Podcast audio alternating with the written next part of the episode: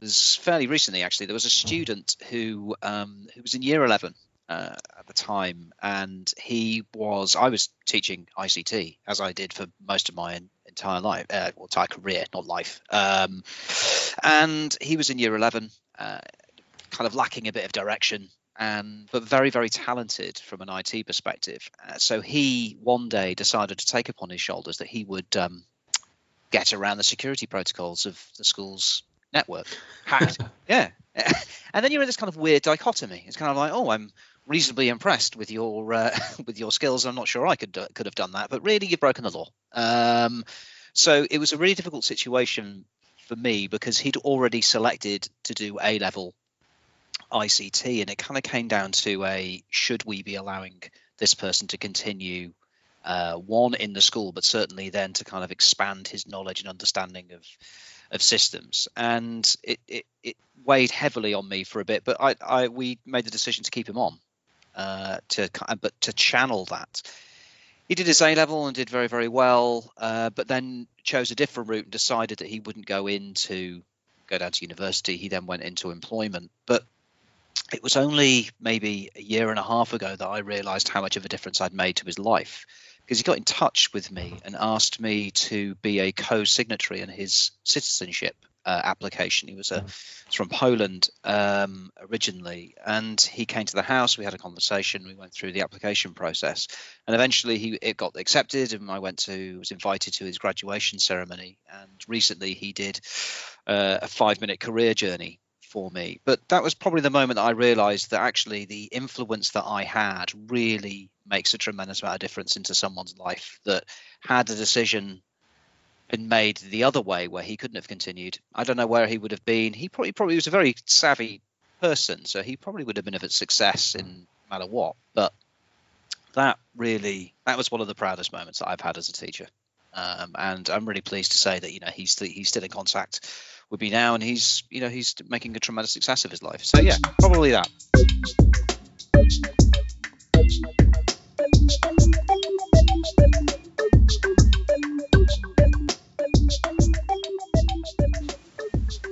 Great. Well, welcome to the ninth episode of the Adventures in Career Development podcast.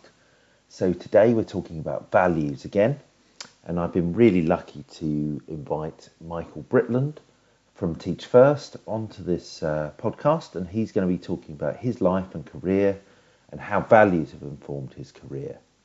So, it's a really fascinating conversation. There's lots to say. Um, but I started off by asking him to just remember right back in his career to his sort of first jobs and to think about how values had informed his very earliest forms of work. And this is what he told me.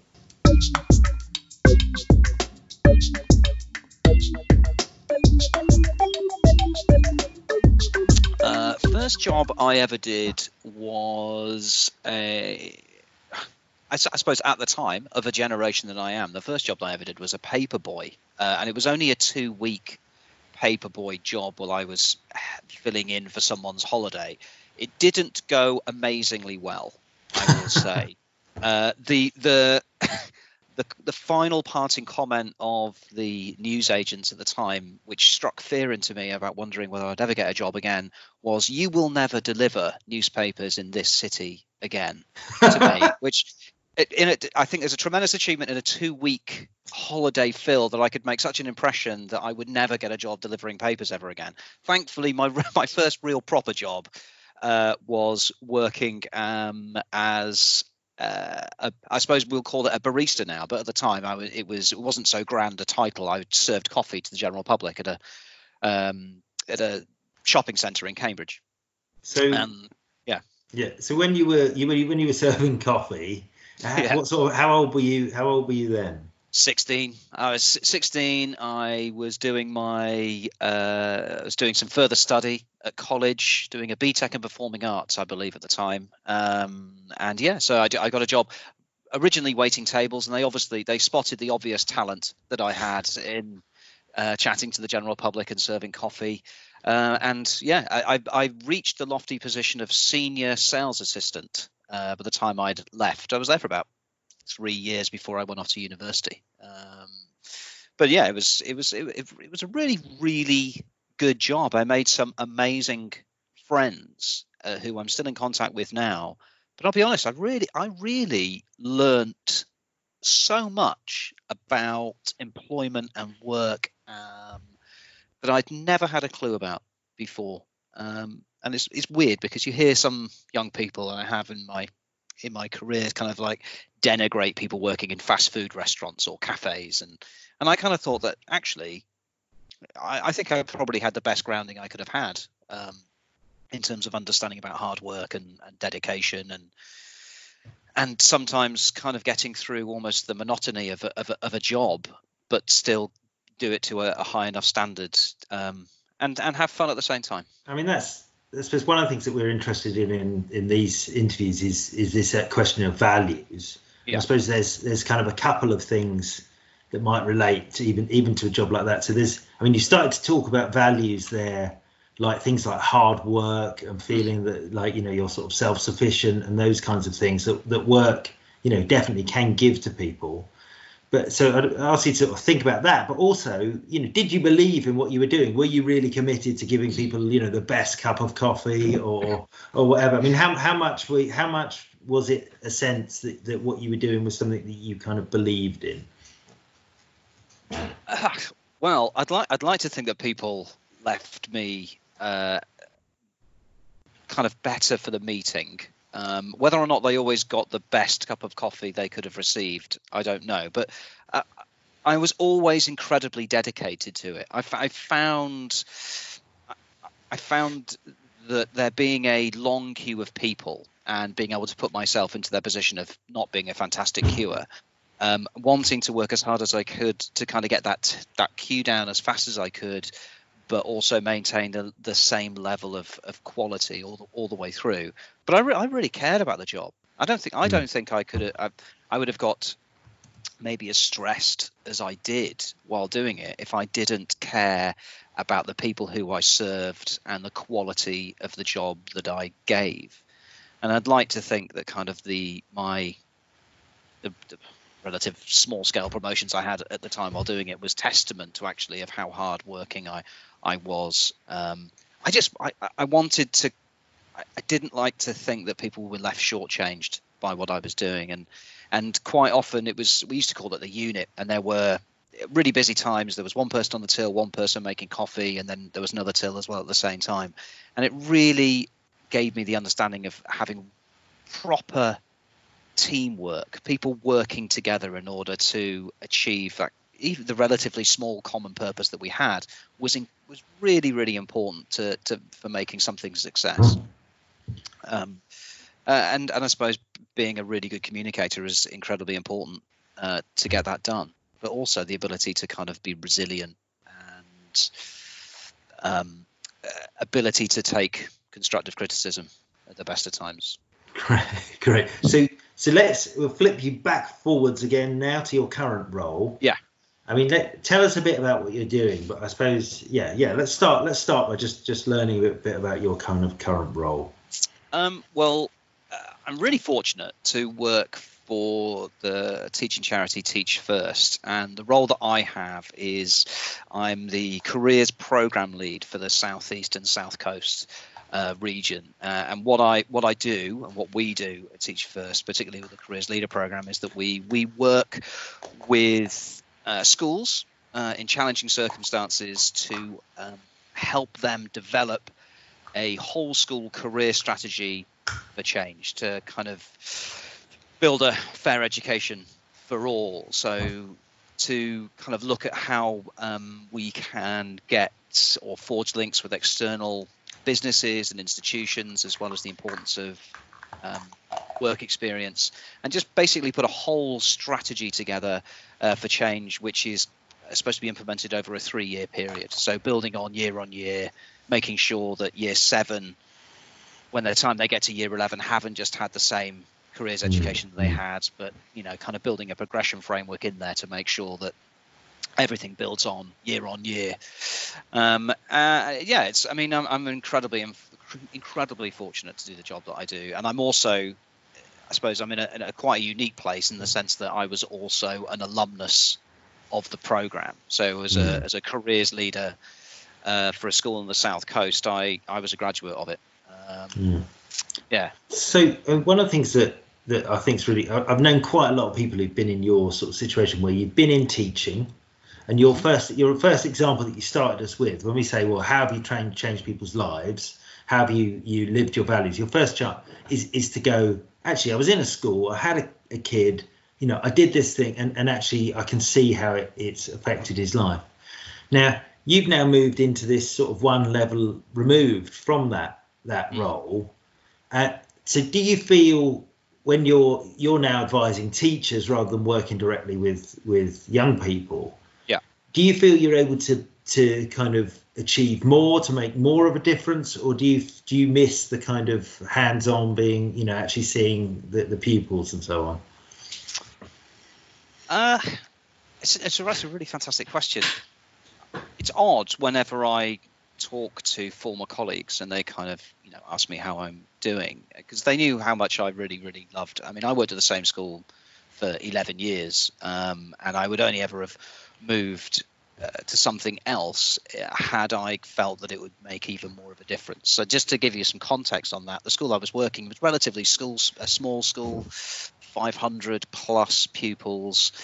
Um, so being able to influence those 500 plus pupils with the career strategy that I developed for that school, along with some key colleagues, you know, watching kind of watching that grow from year seven all the way through to when they left in year 11 would have been something that would have been really, really great to have experienced.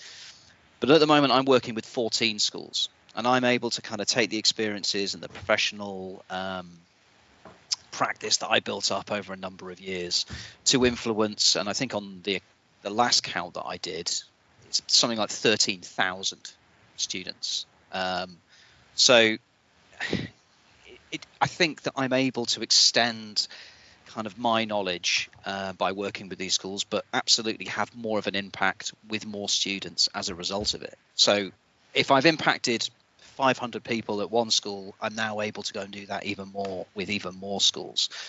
Uh, and I suppose that's probably the reason why I've I've I did it the way I done the way the way it's been done.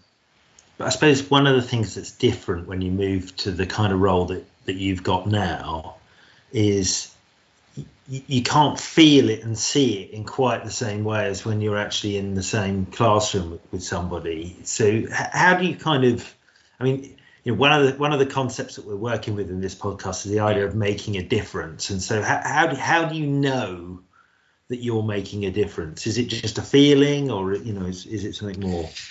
I suppose I suppose it is in, in part a feeling, but, but I mean the, the when I meet up with the careers leaders who I'm working with, when we all meet together on a kind of a module day, what is really good uh, is that we listen for the first part of that that day. We listened to the stories that those careers leaders could tell, and quite often, um, some careers leaders started the program with almost no no careers experience at all and watching them grow and hearing the stories that they t- they can tell about the the, the different uh, programs and, and events that they've put together and hearing some of the comments that their students have said to them as a result of it that's that's really when I can tell that a, a hmm. difference is being made ultimately and I think you know to be really honest the difference the real difference that we can see is probably not going to be seen for another three four years with those mm. students um,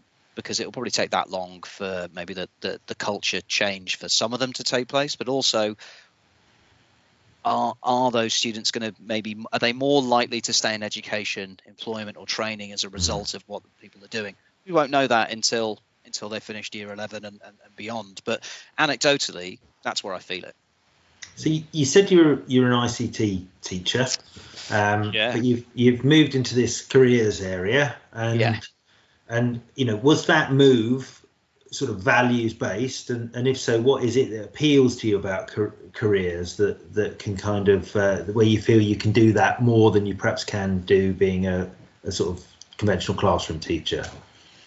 I didn't really know anything, and I didn't really know anything about careers, to be honest, until one day I was walking down the corridor as part of the senior leadership team in charge of SMSC at the time, uh, as well as being an ICT teacher, and uh, the deputy head kind of pointed to me and just went, "Oh, by the way, you're you're in charge of careers now," and I hadn't really got a clue about it.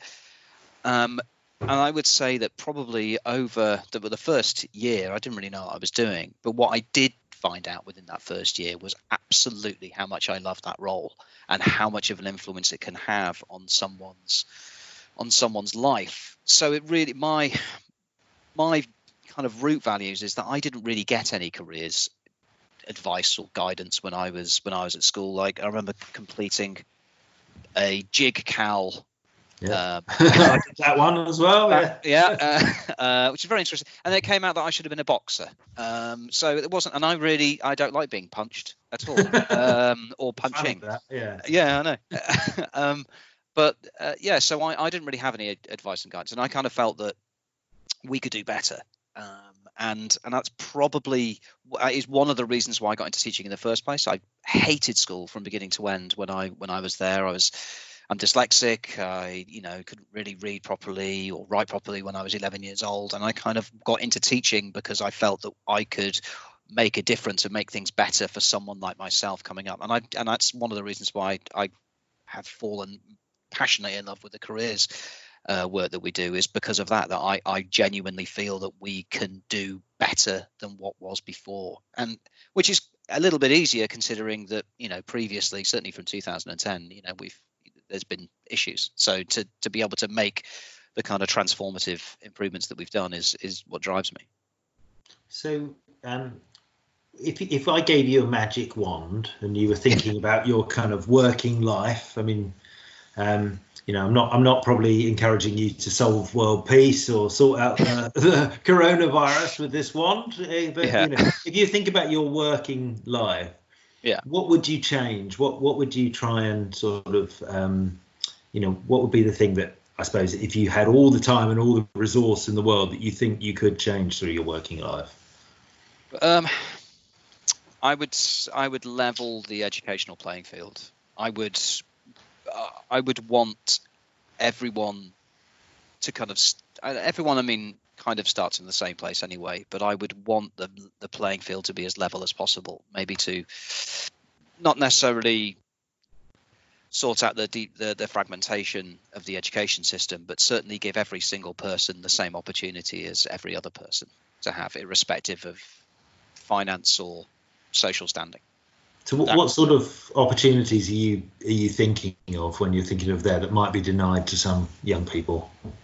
Um, I didn't know any doctors when I was growing up, um, and this is this is no in no, in no way any poor reflection of uh, you know public schooling or, or, anything else like that. But I, it would be really really good that um, the students who maybe I've come into contact with um, and the, the, the students that my careers leaders come into contact with have the same opportunities to meet as many professionals, maybe what they would consider to be elite professions as possible. That mm. is not to say that you know we're going to socially engineer everyone to be doctors or anything. I just would like people to have the biggest and the widest breadth of experiences they possibly can, so they can make the most informed decisions that they can. So, I mean, when you think about that, one of one of the the things we're thinking about is power, and um, I mean, we'll come on to kind of the power that you have in your role. But if you think about that situation, one of the reasons why it's difficult is that you know people tend to look after the, the their own kids and they tend to look after yep. the the kids of their friends and so on. And so what what it results in is that those people who are kind of already powered and privileged um, tend to give all the opportunities they can to the people immediately around them indeed. How, how do you how do you go about disrupting that? Do you think? Oh, that is a really good question. I'm. I don't know. I mean, it's it it's. I suppose I'm I'm fortunate in the sense that who I work for are very open to suggestions and very open to um, people sharing their own knowledge, practice, and, and professionalism, and, and mm. that having a good influence on other people. I suppose it's it's about having a moral imperative if you are in a position of power to un to, to not raise the ladder up from behind you, or it may not be raising ladder, but actually putting one down.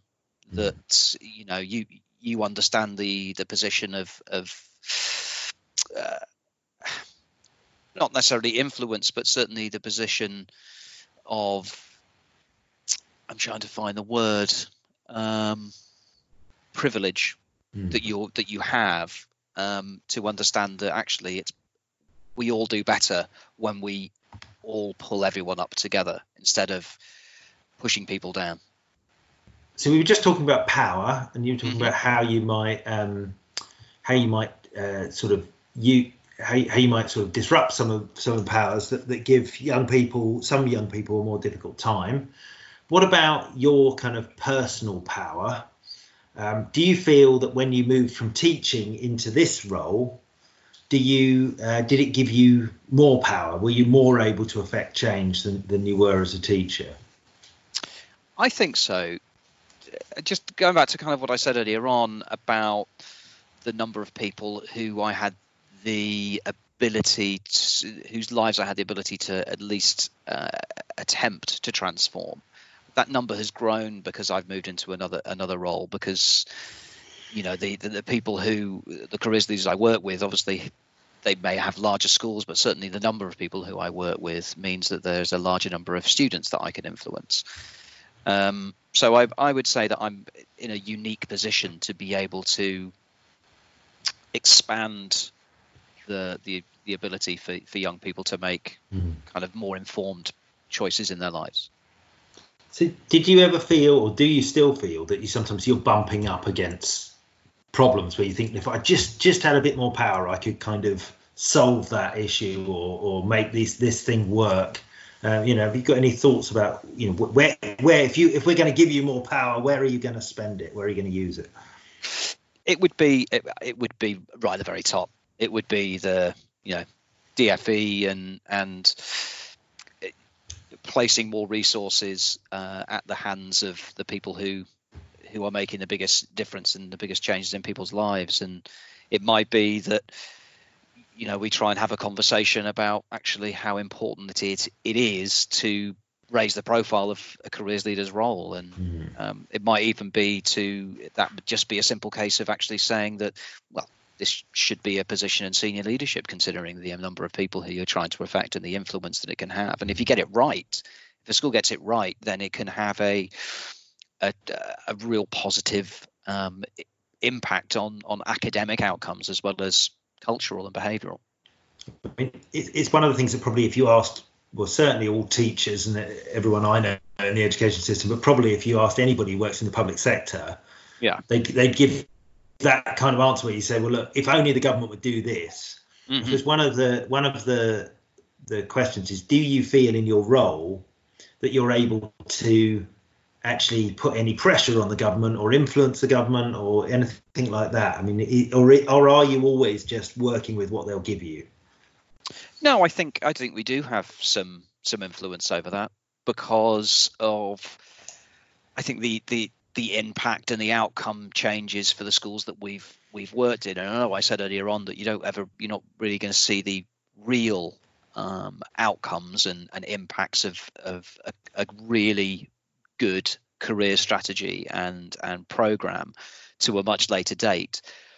But I'd like to think that the powers that be um, have seen what it is that we have done and can see the real difference that we are we are making. Uh, and I, I, would hope that they would want to continue the really good practice and good standing that has that has been built up over over what is, to be honest, a relatively short space of time. So I do think we've got some influence over that. And particularly the organisation I work for have got a very good reputation within mm. you know educational circles. So thinking about your career, I mean, it sounds like actually your career choice originally was quite quite values driven. Your your mm. choice to then move out of teaching into this sort of more overarching role, again, quite values driven. Um, do you think is there anything you wish you'd known earlier that that might have helped you to kind of have a you know a career that that was more, that, that was even more so, even more an articulation of what you were hoping to achieve, or, or, or was able to make a bigger difference?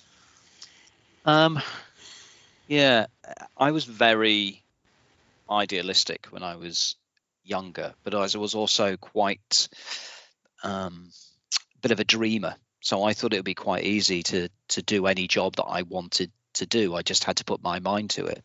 And I suppose, you know, what I would have liked to have known at the start of that, that actually that isn't necessarily possible. For some people, it is possible and it, and it, will happen, but for the vast majority of people, it's not. And therefore, you need to be able to roll with the punches, um, make decisions that are right for you at the time. That doesn't necessarily mean that the decisions that you make will all would have always been right and actually at the end or part way through your journey they may have turned out to have been the wrong decision but they were the right decision that you made at the time and therefore not to beat yourself up over a decision that maybe have turned out to be the wrong one um, but generally mm. just to go with your gut mm.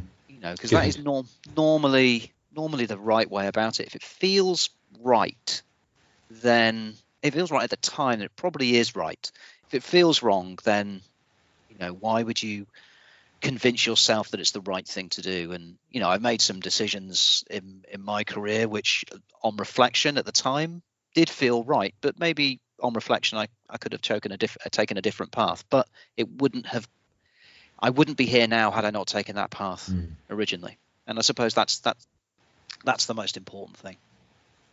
So I've sat here and forced you to to go go through this period of sort of self reflection and so on. Indeed. And, I mean, it's really it's really useful. And what we're trying to do in these podcasts is is to help people kind of think about their own career by listening to other people talk.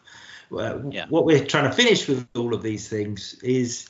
Um, who would you like to uh, whose whose career would you like to have heard more about whose decision would you like to have heard more about and it could be you know, it could be anyone living or dead, famous, or or could be someone who works in the next office or from you. So, have you got any anyone in mind of, of who you would like to have heard more about their career and their decisions, and, and why you why you'd like to to hear that? Uh, yeah, I'd oddly, um, I would have re- I would really like to hear uh, more more from someone like Tony Blair I know that's I'm. I mean, I'm. I'm a. I'm a. Uh, I was in 1997. It was the first year I could vote, uh, and I, like many people at the time, made that decision to to vote for New Labour. And I'd like to hear more about the value judgments that that he made throughout his career and how he kind of got to where he was. I probably could read his diaries or his book in order to do this, but to mm. hear him to hear him speak about them, good I'd also had a thought that I'd really quite like to hear from someone like Bill Shankly or Bob Paisley. Some of them. Oh, right, yeah. uh, but yeah, certainly, I would certainly say Tony Blair or someone like that. Mm. And so, is it? Do you do you have a sense that is it because in politics you think would people be making more compromises around their values all the time as they're trying to kind of progress, or? Absolutely. I mean, I said a minute ago about you know going with your gut, and nine times out of ten that's right. But I mean that the the, influ- the, the sphere of influence that I have of uh, of my gut made decisions mm-hmm. is largely me and now my family. You know, people in positions of authority. Someone like Boris Johnson at the moment. You know, he's making decisions, yes, with some support from from people, mm-hmm. but he's making decisions now based upon people's lives and you know having a set of values and how you made those decisions. And you kind of think okay well i'm going to make this decision. The sphere of influence that you have the sphere of impact that you have is huge certainly a lot greater than me and my relatively small family. Mm. i mean sometimes it's difficult to when you've got a difficult decision that you need to make and I, those kind of decision making questions always seem to revisit me about half one, half two in the morning, and then they don't they don't really leave me, and I've struggled to go back to sleep again. Thankfully, I have an 18 month old daughter keeps me wide awake at certain times of night. Um, but if you're in a real position of power and authority and the decisions you have to make, how how do you how do you sleep? Well, we'll see if we can get Boris Johnson to come on and do this uh, soon. So all right, well, that's been really fascinating. Thank you so much for, for your time. It's it's it's really interesting to hear, and I think there's there's so much for people to get their teeth into about the kind of way you've managed to hold values uh, in your work, right from well, perhaps not from delivering papers, but at least from serving coffee, but right through teaching and, and, now into your work with Teach First. It's been really nice to hear from you, and thank you for coming on the program. Thank you for having me.